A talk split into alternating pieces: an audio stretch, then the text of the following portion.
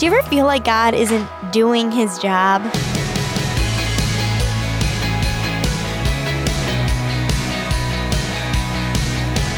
Hi there, I'm Natty Anderson, and you're listening to Unlocked, your daily key to unlocking God's Word in your life. Today's Devo talks about something I think we've all struggled with at one time or another, but you'll have to listen to find out what it is. So stick with me for today's Devo called A Message from a Prison Cell by Naomi Zylstra.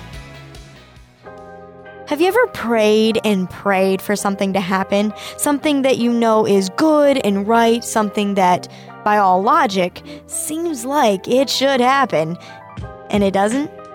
What then? Well, John the Baptist was in a similar situation. He knew that Jesus was the Messiah. In fact, John was the one who baptized Jesus and saw the Spirit descend on him like a dove. In Matthew 3 13 through 17, or John 1 29 through 36. But John still sent messengers to Jesus, asking if Jesus was truly the Messiah. Why would he do that? Did John, of all people, have doubts?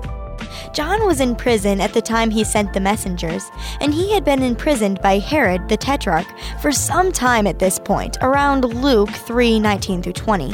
And Jesus knew that John was in prison. I can see how some doubt about Jesus' identity would creep in.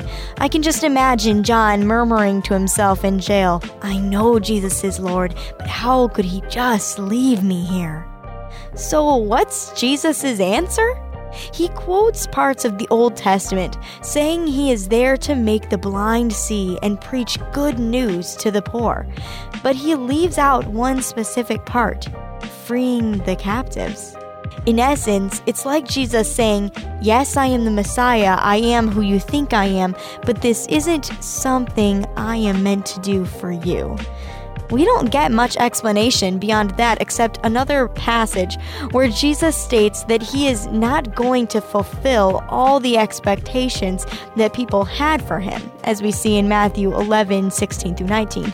Jesus is the perfect Messiah, but he is going to do things in his own way and his own time.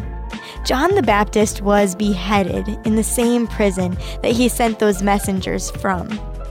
But even though John remained a prisoner, Jesus was no less a savior.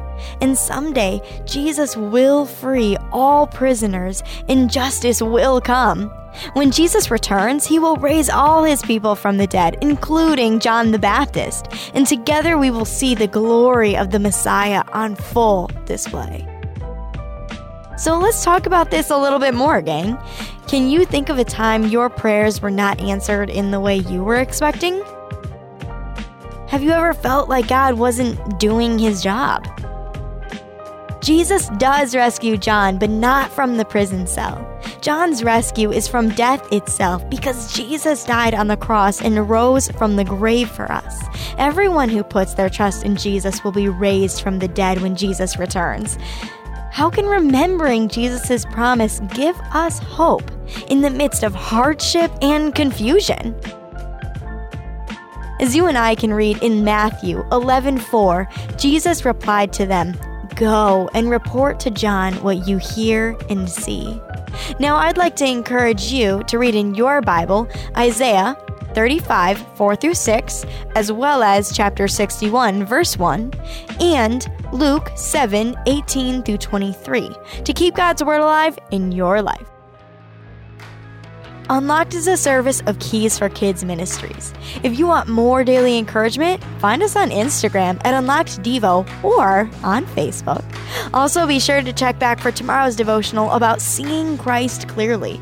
But until then, I'm Natty, encouraging you to live life unlocked, opening the door to God in your life.